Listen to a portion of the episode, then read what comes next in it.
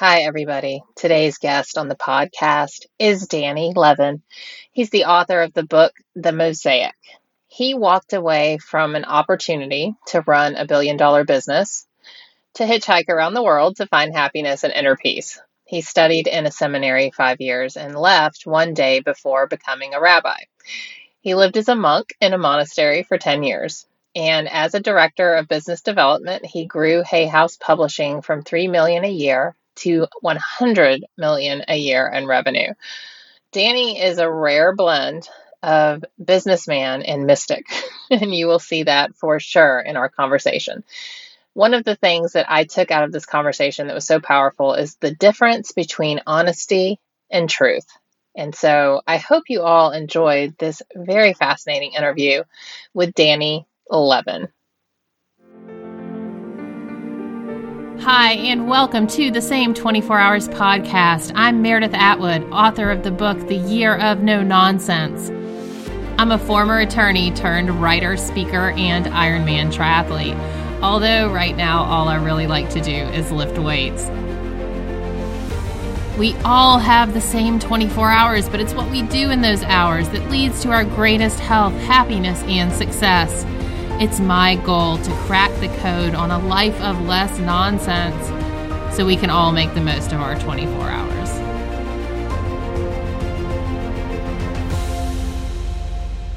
So let's get started. Hi, everybody. Welcome to another episode of the Same 24 Hours podcast. I am very, very excited about our guest today. I've had the honor of being on his podcast, and we had a fascinating conversation. So I'm very excited to dig into his story. So Danny Levin is here. Hi, Danny. Hey, how are you? It is so nice to see you. I've been looking forward to it because I love the idea and the concept around your podcast that we all have the same 24 hours. Truth. And how we choose to live those 24 hours, how what we choose to do in those 24 hours is completely our decision. Yeah. Absolutely. And I love that idea.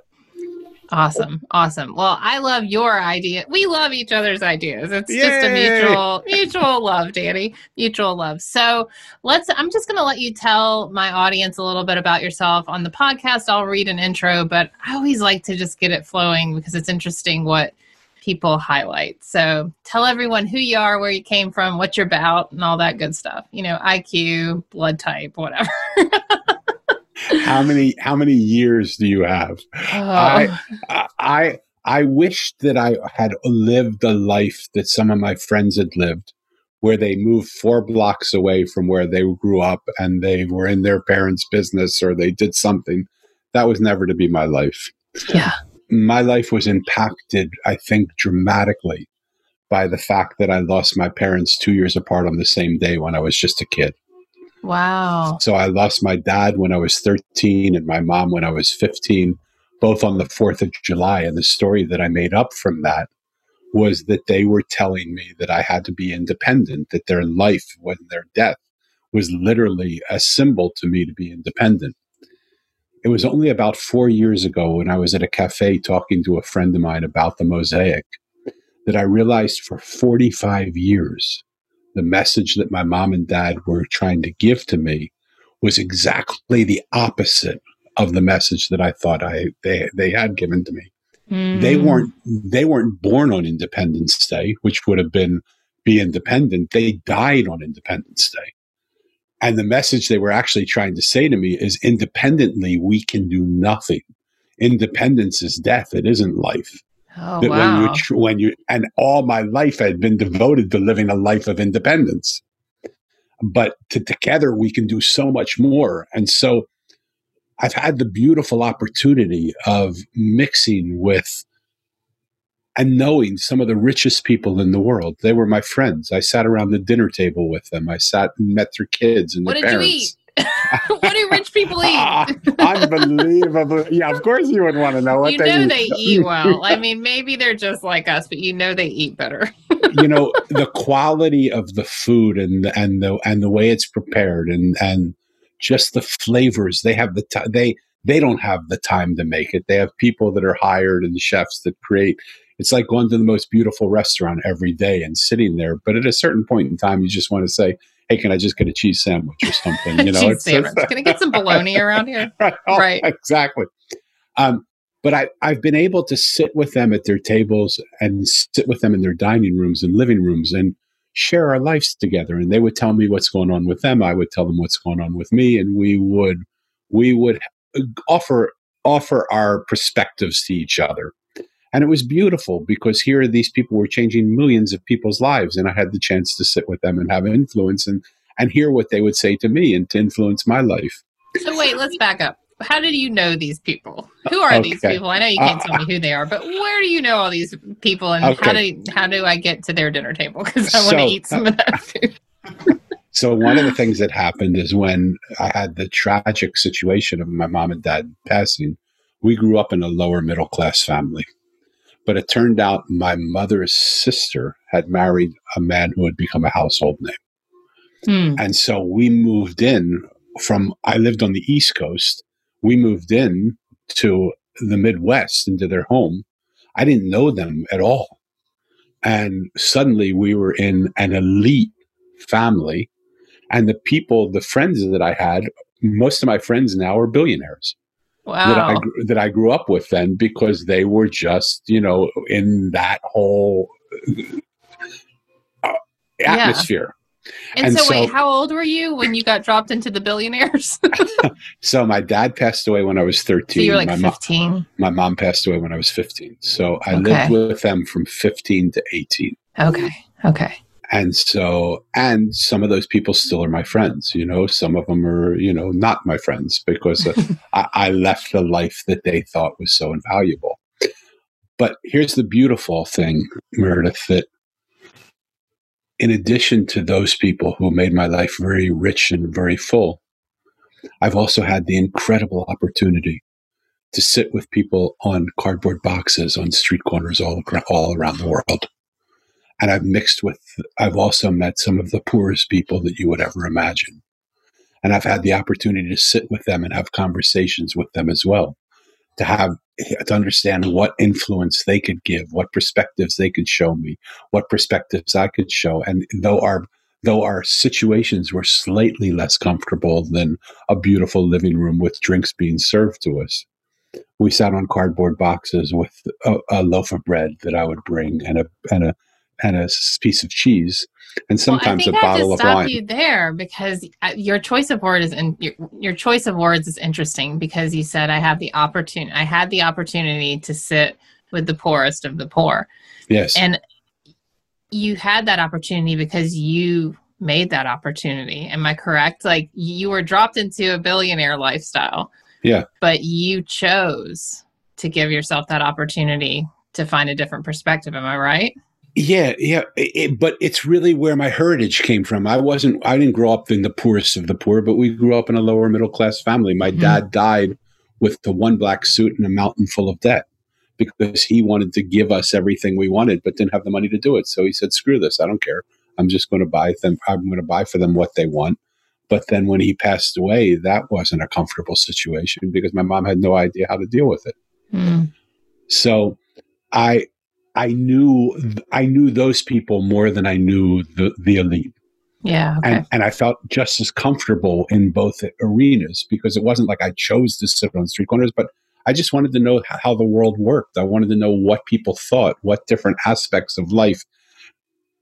Did money make that big a difference? Did the house that we lived in make that big a difference? Did the job that we did make that big a difference? And I have to be honest with you in some in some ways that mean something to people that did. But in other ways that were really what meant a lot to me. As i saw in both groups of people that every single one of them wanted the same things. They wanted to be loved and accepted. They wanted to be listened to and heard. They wanted to be acknowledged and validated. And you would think well the rich everybody loves and accepts them. But that's not true.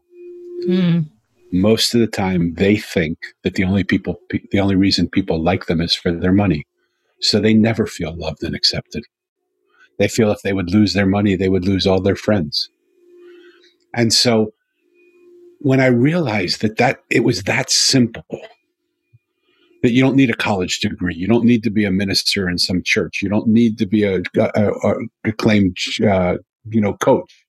You don't need to have do anything. All you really need to do is just love and accept, listen to and hear, acknowledge and validate people.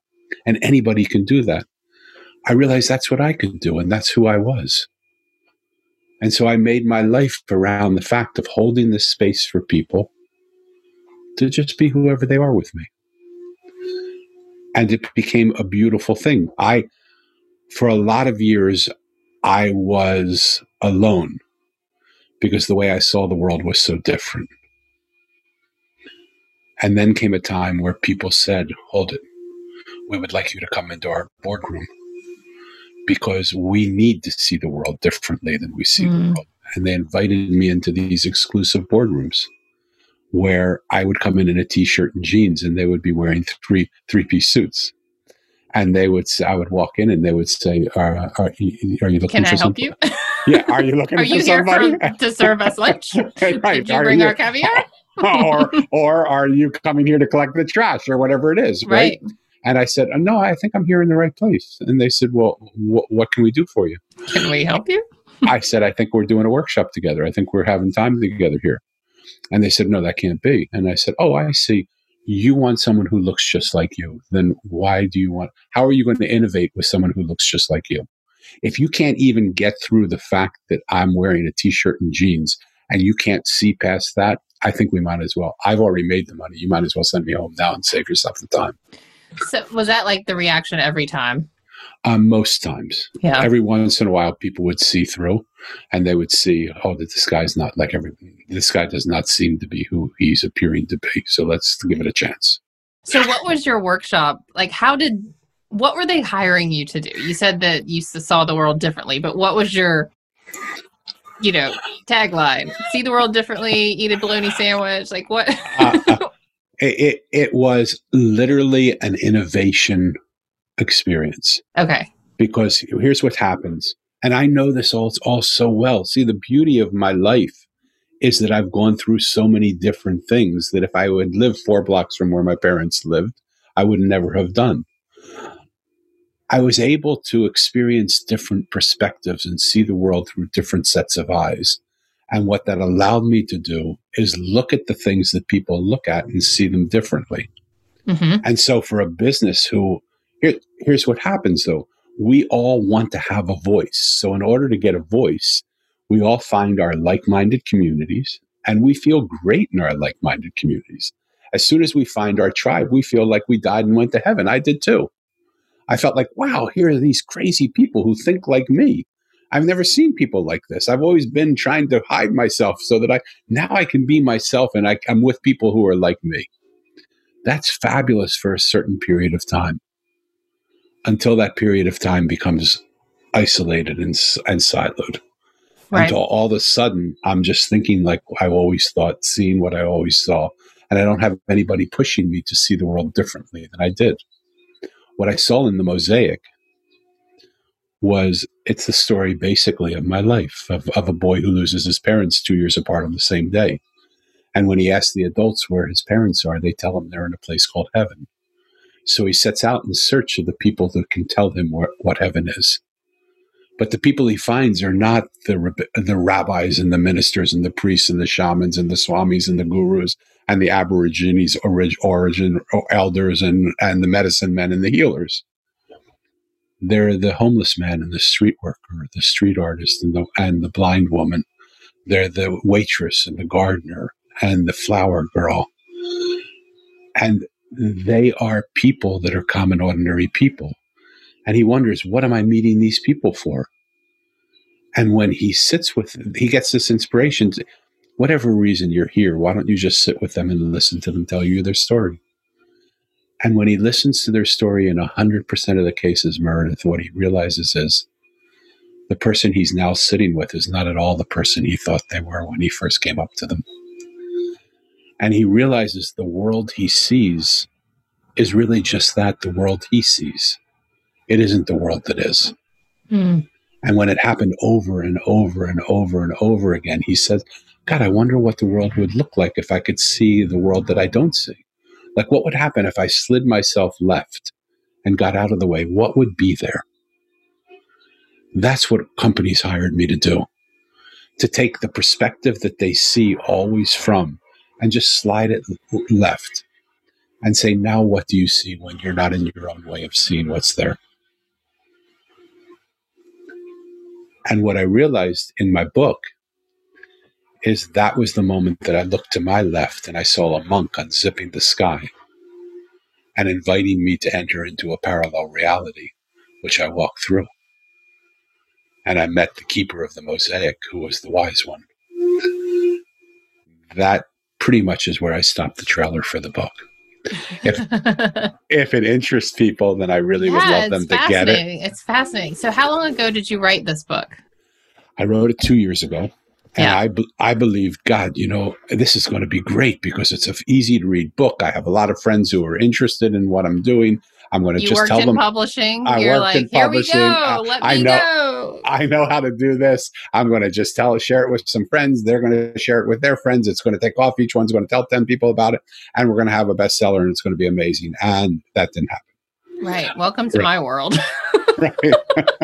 well, welcome to everybody's world, right? And and but over time, what happened is people people were kind enough to compare it to The Alchemist.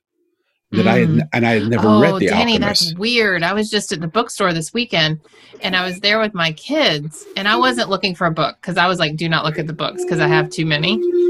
And I walked over to a shelf and I picked up The Alchemist. It was the only book I picked up. Yeah. It's a powerful book. You'll love it if you read it. And and people told me it reminded them of The Alchemist. I had never hmm. read it. And so I thought I'm going to get the book and read it. I started reading it and I said, "Oh my god, this reminds me of the Mosaic." I, it, was, it was it, it, it's not the story is very different, but the feeling of it's there. Hmm. And so what I realized is, where was I going with that? everyone was going to love it. People were were sharing it, and someone said it was like The Alchemist, and I interrupted you. Oh, oh, okay. No, that, that's okay. So, so I did a little bit of research. The Alchemist is one of the best-selling books. It's been translated in so many different languages, and it's one of the best-selling books of all time. So I did a little bit of research, and I listened to Paulo Coelho, who was the author of it, speak, and I listened to podcasts that he was on and talks that he gave, and and what I found is, how many books do you think The Alchemist sold in the first year it was out? Mm, 286. Good guess. You're right with the first number, two. It sold two books the first year it was out. Oh, wow. and the only reason it sold two books was because the person who bought it lost it and went back to get it again. so he really sold to one person. And it took a series of, of time for people to just read it, absorb it, yeah. think about it, have it influence them. Then they told friends. Then then Madonna found it. Bill Clinton found it at the same time, and then it suddenly became, you know, yeah. a, a more well known thing. So I don't fret the possibility that it's taking time for it to happen, yeah. because if it's done nothing more than completely change me, it has completely changed me. Yeah. And sometimes, you know, that's why we write books, right? Because we have a story we need to tell ourselves. Maybe we needed to tell ourselves 20 years ago. And yes. yeah. When I was at Hay House, I was a, I was one of the people most people get enamored by best-selling authors. And, and Hay, they, Hay House, for those listening, is a public publisher. Hay House is a publishing. It's become the premier self-help publishing house in the world. When I came, they were doing about $3 million a year. When I left, they were doing $100 million a year. And I was the director of business development. And me and me and the man who runs it still to this day um, partnered up. And he was, he was brilliant but he was a little bit timid about going out and i was not that smart but i didn't see any op i didn't see i just went out and did everything and so the combination was a great combination. And we had a lot of really good people, nobody exceptional, but a lot of good people that came together. Uh, it's, it's what I say in, and now as a result of the mosaic that when I ask people on a scale of one to 10, with 10 being what they want to be and 1 being what they don't want to be where do they place the word ordinary? Let's let's try it with you. Where would you if if you had the chance to be ordinary or your kids to be ordinary where on the scale of 1 to 10 would you would you put that? 1 is what you don't want to be 10 is what you would love to be um, I feel like we did this on your podcast, and I was as confused then as I am now. oh, okay, all right, all right, all right. So because I me. was like, I don't, I don't know, like, okay, I, I Mo- yeah, I'm a, most, I'm a bad one to ask. Okay, so most people do not want to be ordinary; they want to be. Right. They, we're trained to be extraordinary. Oh, that was right. That was my right? answer. I was like, I want them to be happy. right, I want them to be happy. So most people want to be extraordinary and don't want to yeah. be ordinary. So I say to them, but if you don't want to be ordinary, why do you want to be extra of something you don't want to be? So at Hay House, at Hay House, what we were, where we were a bunch of ordinary people, but we came together and extraordinaries made extraordinary things happen. Sure. And we, and none of us were great in what we did, but all of us together became great in what we did because collectively we're smarter than we are individually. Yeah. And, and so the beauty of that moment was we created something that actually just continued to grow. Um, and I think we can do that when we come together, when we don't try and isolate, when we when we realize there's collectively we're smarter, better, think better, or take more risks when yeah. we when we do things t- together as a team. Yeah. And also just it takes the pressure off of the individual like expectations when you're when you think I'm here to contribute, I'm here to work with people, I'm here to love it takes that pressure off. How do I make this book a bestseller? right. It's like, let me just go about my day. Because same with my book. My book, it had a great out, like the first month was great. I was like, it's gonna do it and then it didn't. And then pandemic in the middle of a book tour. But you know you have a good point. There are thousands of books that get out there and it's doing fine. It's just chugging along you know? Yeah. And you think okay well someone's going to tell someone's going to tell someone and and it's going to grow. And it was interesting because i had a call with a um, first time client and she said i was at my church and we were at choir practice and i looked in the audience before practice started and two people were reading your book. Oh my god and i thought really? Did you give it to him? And she said i didn't even know them. And i thought that's crazy because you know on the other side of it you don't really hear much. You see like yeah. okay there's stuff selling someone's buying it and there's not a ton of reviews and people aren't hating on it. Um, but you know it's like what now? It's quiet. And so yeah i get what you're saying. You, you just kind of do what you know to do, which is contribute and and talk to people and collaborate, and you can't control any of that. Yeah. Rule number I, one I, of life. I think one of the biggest moments we're in, I was just having this conversation this morning with my wife. Um, is this discussion around trust and control. Mm. And we are I don't know about you. I'm going to talk about me. I, I have lived my whole life believing that the universe will take care of me. But I certainly don't live my life as if that's what I believe because I'm out there doing everything. I'm out there controlling it. I'm out there making things happen. I'm out there believing that it's because of what I do that it's going to happen. When maybe that's true and maybe it's not. Yeah. And so one of the things that Mosaic has taught me and Vistage uses this as their by, as their byline for their coaching company. They say people come to us and hope that we will answer their questions. What we do instead is we question their answers. Mm. I love that. I wish I had come up with it, but because I, I, but I quote them as saying it because it, it totally resonates with what I do. Yeah. When when when we look at some of the answers that we give in our life, and we ask ourselves questions around why do we answer that? What what are those answers? Are they do what would happen if we just put those answers aside for a minute? What would the other what would an answer be that comes after that? It's so interesting to ask a question, get have yourself give an answer, and then say, okay, what like if I move that to the right, what would that look like behind? What would be in the what would be another answer that I would give if I couldn't answer the answer that I always answer? Mm. What would what would the new answer be? And how would we do that around the way we eat food, the way we interact with people, the way we do our work, the way we do live our spiritual life? How would all that change if the answers we always gave were no longer available to us and we had to come up with a new answer? And so, what I did in those boardrooms is exactly that.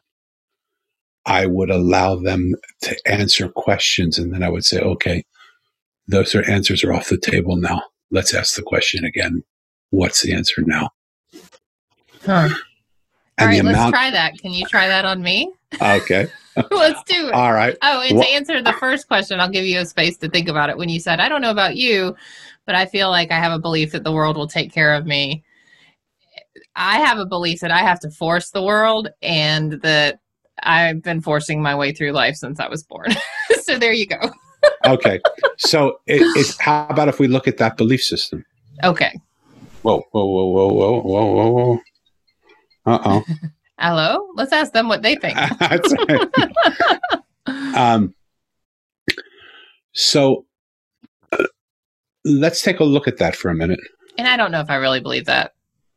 Okay. All right. All right. Great. So we didn't even have to ask the question. I mean, I really don't. I mean, I was just trying to be sort of funny, but I think I do believe. Yeah, I Uh-oh. think I do Uh-oh. believe. I, I don't want to answer this question. I want to answer another question. okay. So, so just so you know, I don't get to pick the questions. well, no, you get to pick anything you want.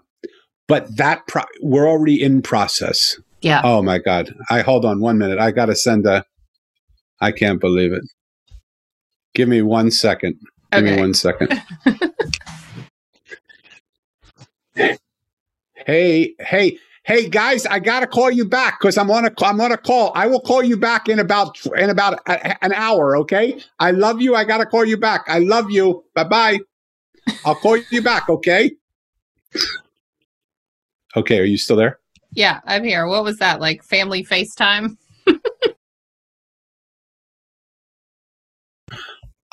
I have the gift of having a developmentally delayed daughter, and we, because we can't see each other through COVID now, um, we have a call at 10 o'clock every day or t- oh, around. No, you forgot your call. And, and so, uh, and so I forgot to communicate to them that I needed to do it at 11. So I'm so sorry. No, no, it's fine. Um, I'll so, edit this out, or I might not if I yeah, just forget. E- so if anyone's way, along for the, it's I fine. always say I'll edit it out, and then I just don't.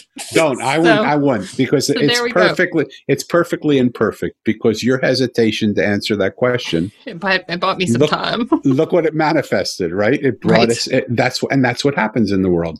That's but funny. that place for you, that where you start saying, "Yeah, let's do this on me right now." And then we start to do it and you go whoa whoa not that question let's ask another question is is what happens so what yeah. is it what is it about that question that makes you not want to answer that question um i think it is the fact that i I don't know. I honestly don't know. I because I, I, think the belief system that I have wanted to control my world and the world around me for my whole life is part of what others have said of me and okay. I don't. I think I'm newly letting go. Like let the letting go easy breezy Meredith is a new person. like right. this is new to me, but I am very much embracing letting go and nothing like letting go um, when your book is released and all this in the world is starting to unravel because you realize control was an illusion. We, we thought we had control over the stocks. We thought we had control over our health. And then it's just an illusion. We don't have control. So I hesitate to answer that question because I think my belief system is actually different. So, Does that make sense? A hundred percent. Yeah. And so let's use this as an opportunity to just share with our ask our audience. Okay. W- what do they do? How often do we do we are we in the midst of a shifting belief system? And yet the story we continue to tell other people is the old belief system, mm. not the new belief system. Yeah, yeah, yeah, yeah. Yeah. Okay. Totally. So I, I get it. I, ha- I have a theory that I work with people on that our thoughts become our words, our words create our stories, and our stories make up our life. Mm-hmm. And so, even when we're in the process of trying to change our stories, our thoughts and our words still are, haven't caught up But we can't change our stories until our thoughts and our words change because the words that we say make up our stories. So even though you don't believe this story anymore, you're still like, I didn't ask you what you wanted to say. You came out and said, This is what I believe. Right. And you wanted to challenge and you challenged it, right? so I said, Oh, what a great place to talk to. But it turns out that it isn't really what we believe. Yeah. But it Mm. would never be what you would get to see if nobody questioned that and called you on it. Right. I get where you're going with this. And there's also the possibility that you still really do believe what you believe, or else you wouldn't have said it to me. And so, one of the things that we would do if we were working together is we would look at which road you're actually on. The one road is maybe I really do believe it, but I don't really want to get it out there. I don't want to make this public that I actually believe this because what's that isn't what I want out there. It's a persona Right. of who I am. And the other one is, well, I don't really believe it, but for some stupid reason, I just continue to say it. I used to tell a story because people thought I was from New York. I'm from Philadelphia. People thought I was from New York all the time. And I got so tired of telling people I wasn't from New York that I thought for a short period of time, my mom moved us to Soho before Soho was well known. It was really Soho. There were so many hoes on the street and there were crack needles and all that stuff there. And we moved there for a short period of time because we wanted to we wanted to see what New York was like and we liked the area and we thought it might be up and coming. I told that story probably for 15 years. So I told it so often that I actually believed that it was what actually happened. Until in the midst of telling it to somebody, I said, "Hold it! What in the hell am I talking about? We never did this. This isn't. We never. we never lived in Soho. Not for one minute of one day of one time. But the stories we tell ourselves become the reality that we think is real." Yeah, for sure. Not maybe unlike the stories that you've been telling yourself so long that you have to control your life that it's going to take a little while maybe to to break that story or maybe not you can break it like that Yeah. Yeah. does that make sense Yeah, and you have to you have to want to because that's another high point, right? A lot of the stories we're telling ourselves, they are serving us or we perceive that they are at least. so i want to just like to me i live in a world where there are no have tos Mm. because for instance right now what's happening in our life is i have a developmentally delayed daughter and i bought a house for her and i put i put the house in a trust for her. And we live in that house and we've always lived in that house. And now the state has taken over control of that house because they're taking care of her financial needs so they've taken the house away from us and they own it and now they want to sell the house that we've lived in all this time and move us into a into a way less expensive house because they want to protect the assets of the state. And so we didn't want to leave this house. Like all of a sudden it's being given to us. But sometimes when the belief systems and, and we were just like a, the conversation I had with my wife this morning around trust and, and control is we really need to move into a different neighborhood in our own mind because our the neighborhood of my mind has been a neighborhood where I control my reality. But I really need to move into a neighborhood where I trust that what's being given to me is going to be the best thing in the world for me. Yeah. And what better way to do that than to physically make me leave the neighborhood that I'm in? It wouldn't have to if I would have been able to shift that without that. But when I can't shift it without that, then the things that have to be taken from us will be taken from us anyway. Mm, that's we actually had a real occurrence of that because we moved last January, uh, so a year and a half ago. We moved from Atlanta to Kansas City for my Wow. husband's job. Six months later, we moved to Massachusetts, and it, none of this was planned. But we Wow. went from a great house in Atlanta, reasonably priced, huge real estate is you know amazing in Atlanta, to Kansas City, where we rented a more amazing house Right. because it was a rental. And then we checked the real estate prices in Massachusetts.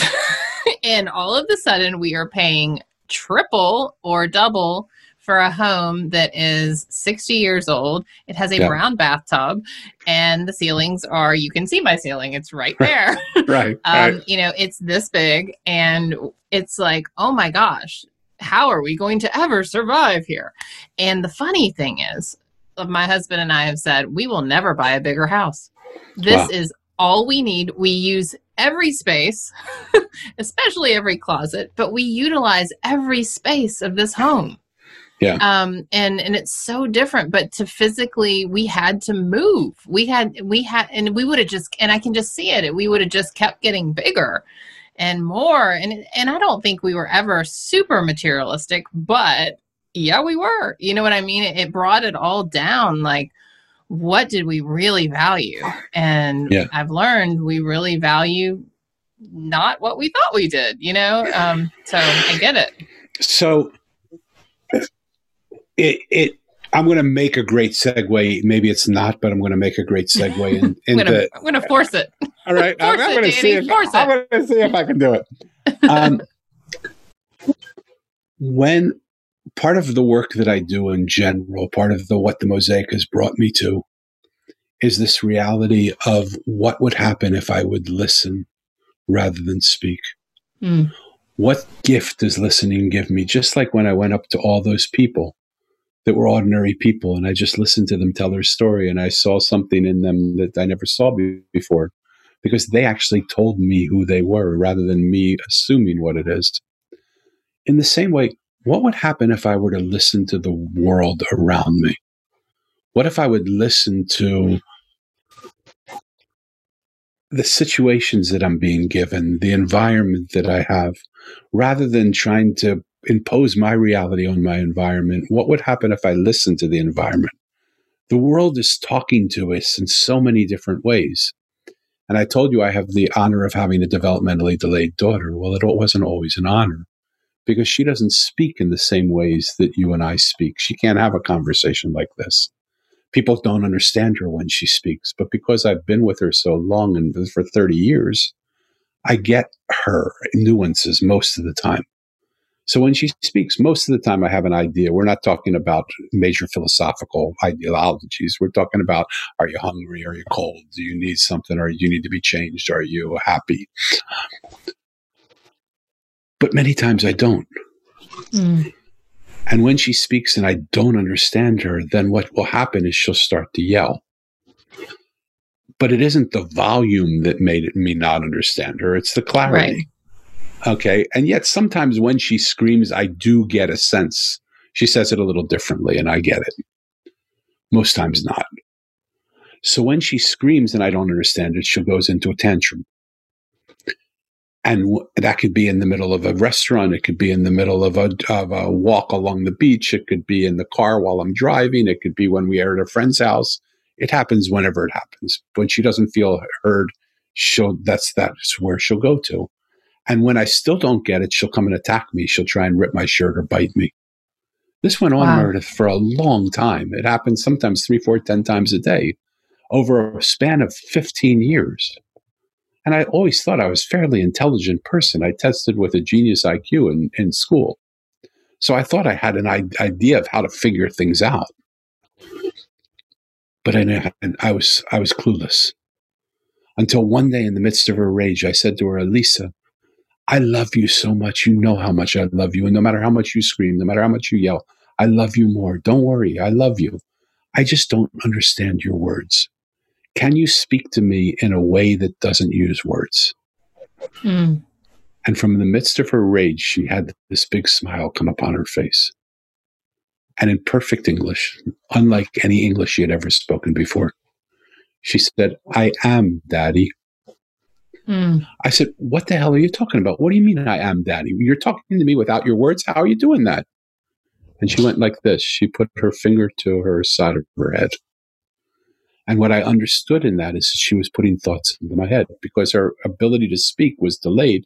Her ability to, to implant thoughts into my head was, was exaggerated.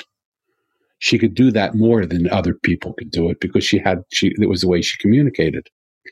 And when I said that, we just started laughing. Like this freedom had just erupted in her, and that we actually had a way to understand each other and know each other and hear each other and feel it. And she was so happy. We left uh, contagiously for about five or 10 minutes.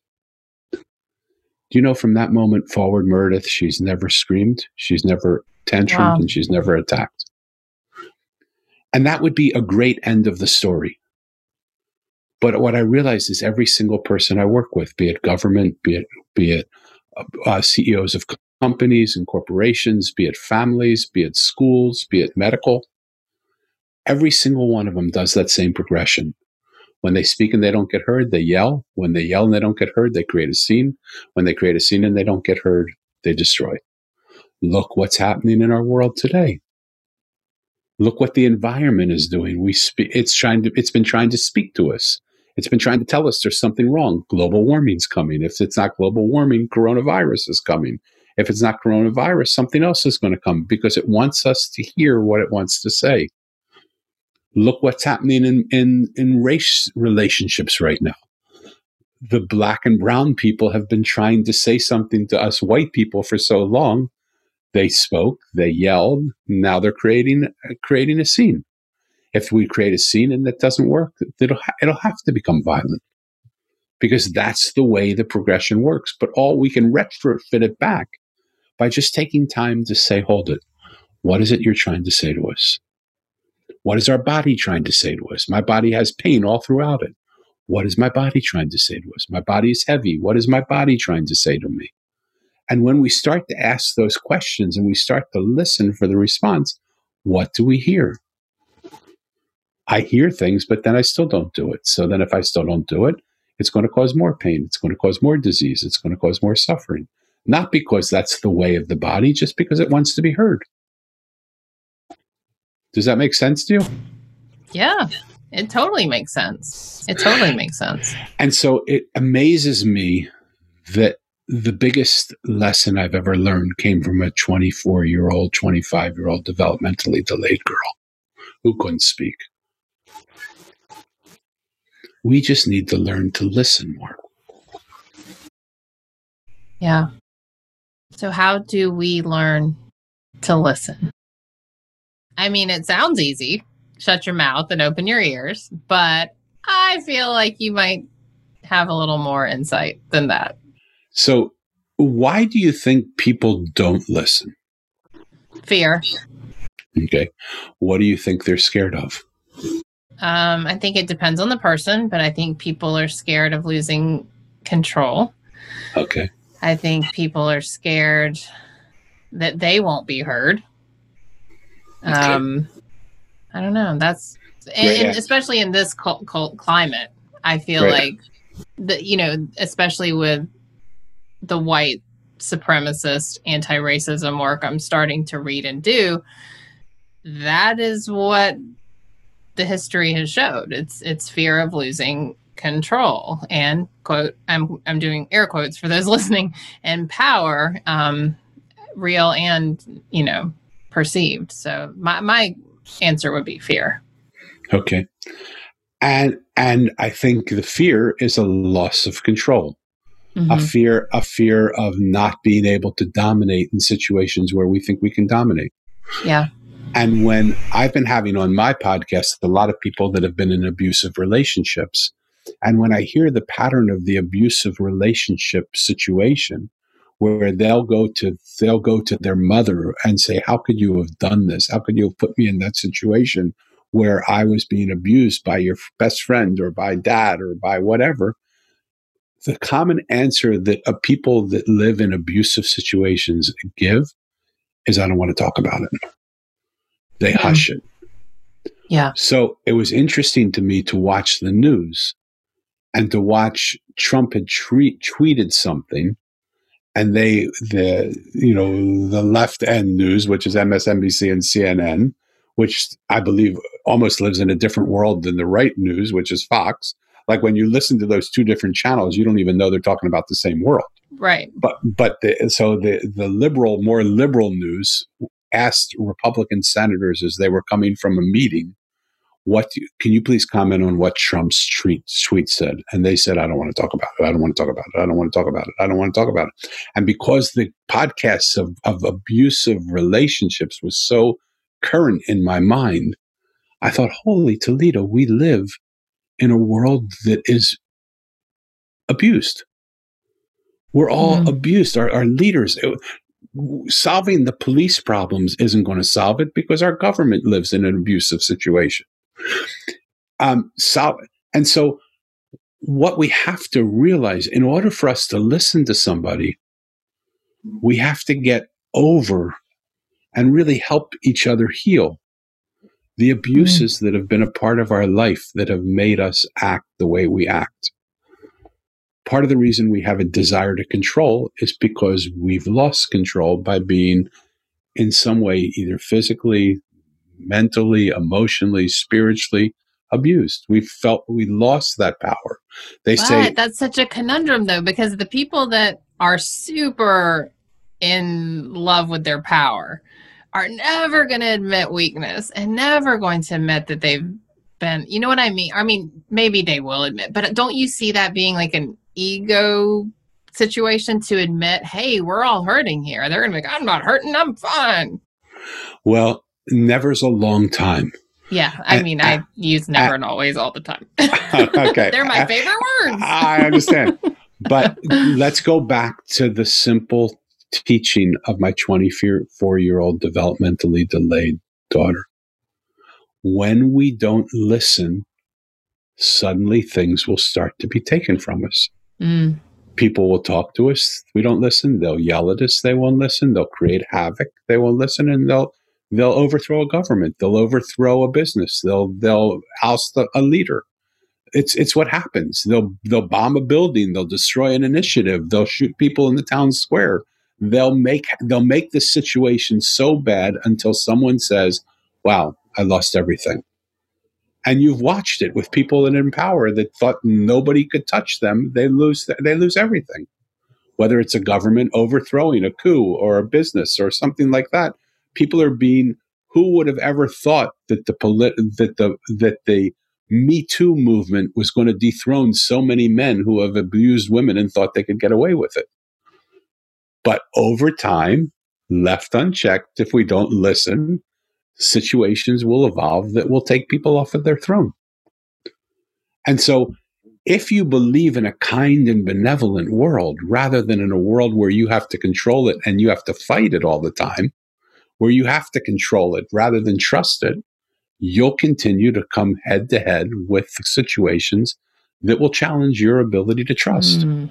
Mm, that makes me go, but Danny, because right. like the evidence, like, okay, so you believe in a kind and benevolent world that is going to take care of us.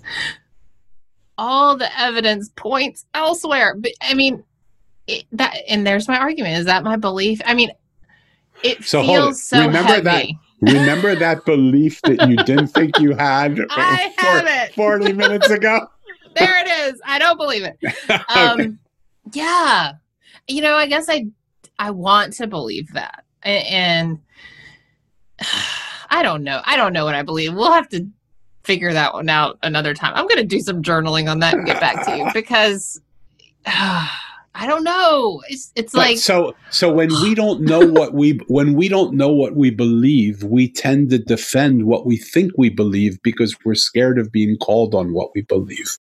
Yeah. And so we try and control the situation even more because we're scared that we'll be caught with our pants down. As opposed to being to saying, look, there are so many things that we disagree on in this world that we live in. But there are so many things that we feel exactly the same with with. Mm. When someone hurts us, we all feel pain.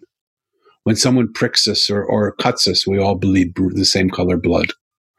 When someone loves us, we all feel happy. When someone treats us well, we all feel good. There are so many things that we, the benevolence of the world is so om- omnipresent that we've taken it for granted.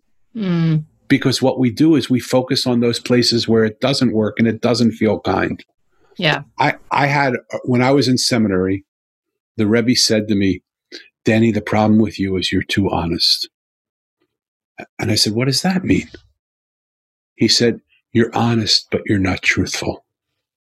I said, "What does that mean? What are you? What are we just? Have we, we, just speaking in riddles here? Have we just have we just entered a Zendo and you're like some Zen master?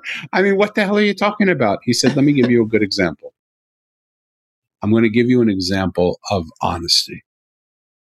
Honesty is you come home tonight and you see your wife and you say to her, Baby, I thought about you every minute of the day, except for 45 seconds when this woman walked by. She was gorgeous. I couldn't take my eyes off of her. But then she passed and I went back to thinking about you again. What do you think your wife is going to hear? Will she hear that for 23 hours, 59 minutes, and 15 seconds, you thought of her? Or will she say, What the hell were you doing thinking about that woman for 45 seconds? It was 45 seconds.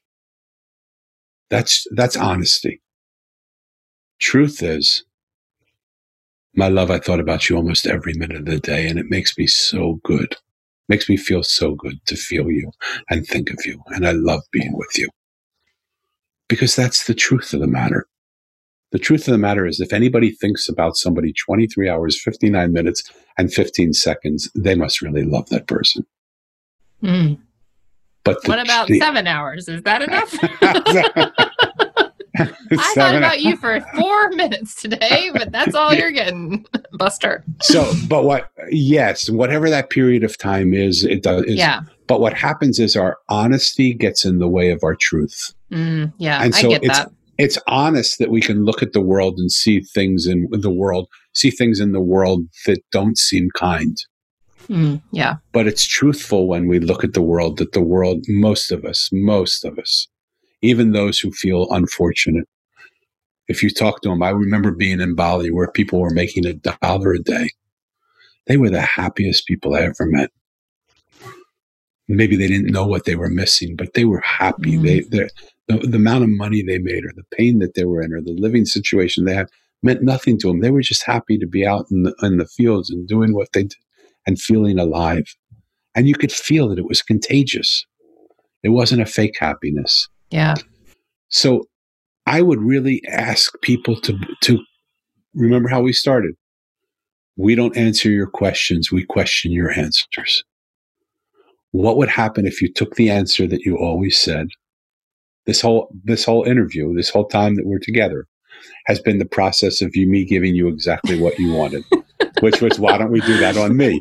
Why don't I we know. slide? You why don't we slide me. that? I didn't. I didn't do it on purpose. It just happened. You tricked me. No, you're right, though. You're right. And yeah, because when you put it that way, that honesty and truth analogy is very powerful because when I can, you know, look at it a different way, I'm like, of course I believe. My truth is the world is a loving, benevolent, charismatic, like powerful place. And when Yeah. people join together, like great change can happen and love. And that's my truth. But you're right. When I look at the honesty, I'm like thinking about the woman who was barking at me on Facebook yesterday about something she asked me a question about, you know, and I'm thinking, y'all are all a bunch of assholes. And Yeah. um and that's my that's what I was thinking, you know, like why is everyone like this? Everyone is not like this. I'm such an all or nothing like exaggerator. Yeah. Well, you're a human, so you're all horrible. Yeah.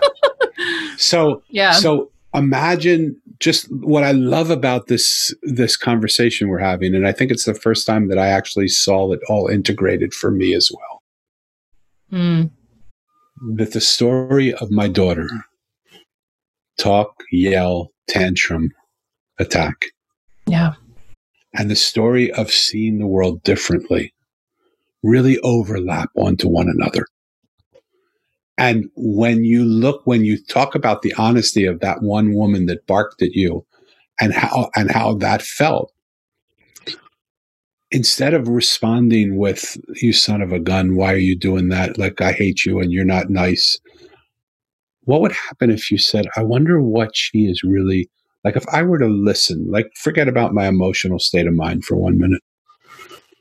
What what is she really trying to say to me that if I were to listen to it, I would never have that happen again? Maybe it'll be nothing, but maybe something will discover.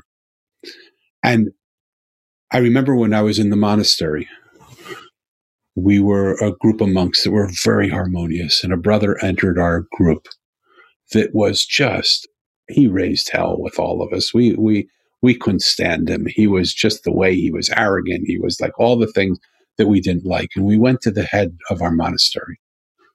And we said, Is there any way we can have this guy leave?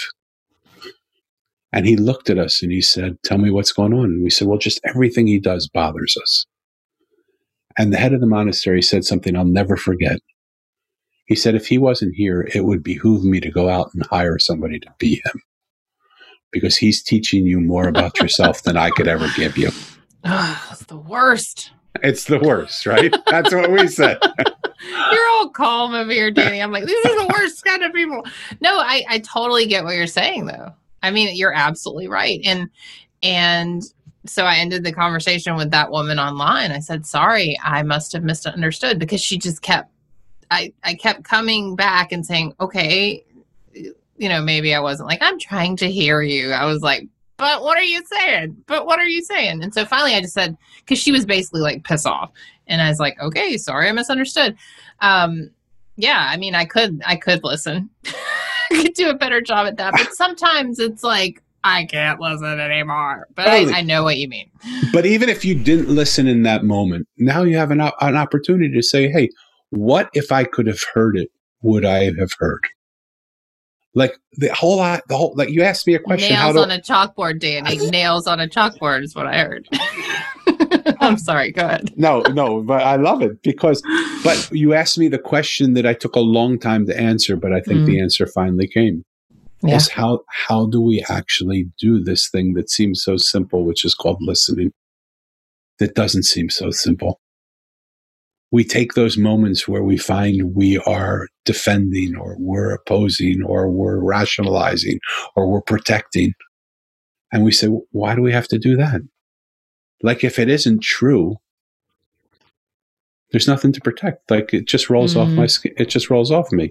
But if there's something true in it, it sits with us and it irks it. In my book, the gar- in, in my book, The Mosaic, one of the characters is a gardener. And Mo comes and sees his garden. He says, This is the most beautiful garden I've ever seen. And he says, What's your secret to making a beautiful garden like this? And the gardener says to him, Everybody knows if you put certain colors together, it makes each color beautiful. He's Mo says, No, that's not it. I get that. I know that that's what you do. He says, Okay, maybe it's because you put the small flowers in front of the tall flowers and it gives texture. He says, I get, I get that. That's not what it is. And the gardener says, Mo, do you have a garden? do you have you ever gardened? He said, I don't have a garden, but I travel and I walk. For, and sometimes people, I'll, I'll ask if I can help them do something and they'll have me pull weeds from their garden. And the gardener goes, ah, beautiful. When you pull those weeds and you get to that clump of weeds where you pull it and it breaks off and you know you haven't gotten the roots out, but it breaks off and it's level, what do you do? Mo says, well, I'm just there for a little while. I'm trying to garden. I'm trying to help them do their garden and make it look nice. So I just go on and I pull the rest of the weeds. And the gardener says, okay, maybe that's why you think this is a beautiful garden. Maybe the reason why you think it's beautiful is not because of what you see, but because what you don't see. Because I'm a gardener, I have nowhere else to go. So when I pull at those weeds and they break, I take out my, my shovel and I dig down until I get to the roots of it. Because until I get that weed out, every time I water my garden, not only do the flowers grow, but the weeds grow and they grow stronger and the roots of the weeds start to strangle the weeds the roots of the flowers and they'll eventually kill my flowers when somebody says something to us that we don't like we should thank them because they've pointed out a place where we have a weed in our garden because if we didn't have that weed in our garden it wouldn't it wouldn't res- reside with us it's just a place where we've broken the clump off and we know we should have taken it out Mm. Use use that as the opportunity to listen rather than to rationalize or fight or defend or make better. And just say, hey, you know what? Thank you so much. I so appreciate what you told me. And listen to what happens to them. Yeah. Yeah. The fight and the fight's over. Yeah, I don't like you, Danny. Not many people do. no, and and like I'm sitting here, I'm nodding with you because you know there's certain areas of my life where I'm like, yes, absolutely, and then part of it I'm like, no, and and I but I totally feel it. I feel it because what when I th- am listening to you talk about the encounter online was about ego. Yeah. It was about where I was perceived as done something that I didn't do and and I could argue all day long about this because it's not true and I can't prove it but it's bothering me because I don't want people to think that I did this you know and but it's ego it's ego driven and if I would just like let it go because I know the truth like it's fine it's Yeah. totally fine but it is an area of weeds I need to kind of pull up the reason people hire me is the people that I work with are the people that normally can manipulate other people with their wisdom yeah or or with their spirituality or with their ability to spin to tell and Mhm. rationalize. And I'm the person everybody that hires me gets to the place where they say what you said, I don't like you. Because because and I Right. and that and that means I'm doing my job. Sure because when you can hold somebody to their own truth and say, hey, you know something? Let's just sit here for a little bit. We don't need to race anywhere. There's nowhere to go. Let's take a look at what would happen if we move those beliefs to the left. What would happen if we really looked at it? What are you really afraid of when you are standing up to defend this ego movement that you can say, I could just let it go? Letting it go won't solve it. Letting it go is pulling the weeds and walking by Mm. but but actually sitting in it and taking the spade out and digging it down and taking the weeds out that's the pain in the ass that we have to what get to. What if you use the shovel and pop the person over the head? there, there. Solution two. it's So- not you, it's so- them. so what will happen is that person the beauty of that is that that person will come back a thousand times until they get through not in that person but you'll find right. I, I remember a story of a brother of mine in, in the monastery. He left because one person really bugged him. Yeah. And he came back many years later and he said, You know that one guy that I hated? The next place I went to work, there were 50 of them just like him. Yeah, every time. It's like the people that get divorced because they don't like their spouse and then they go marry someone and you just married a new version of the same problem because you didn't get to the weeds in the first one. 100%. So we can 100%. we can bop them over the head, we can do whatever we want, but they are not the issue. right. We are the issue. Right. I And hear you. I'm doing the work. I hear it. I take it in. You you don't like me, but you hear me. I mean, I do like you. I do like you. It was a joke. well, Danny, um, you are oh good, you're moving again. So um you you froze up for a second. But this was so great. So your book, The Mosaic, where can people find it?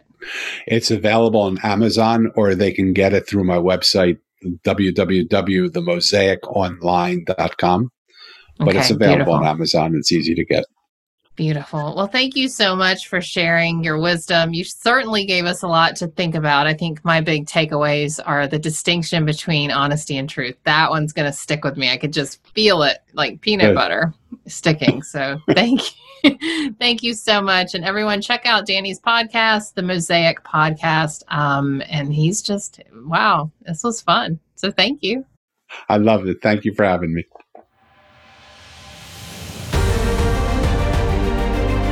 Thank you for joining me on this episode of The Same 24 Hours.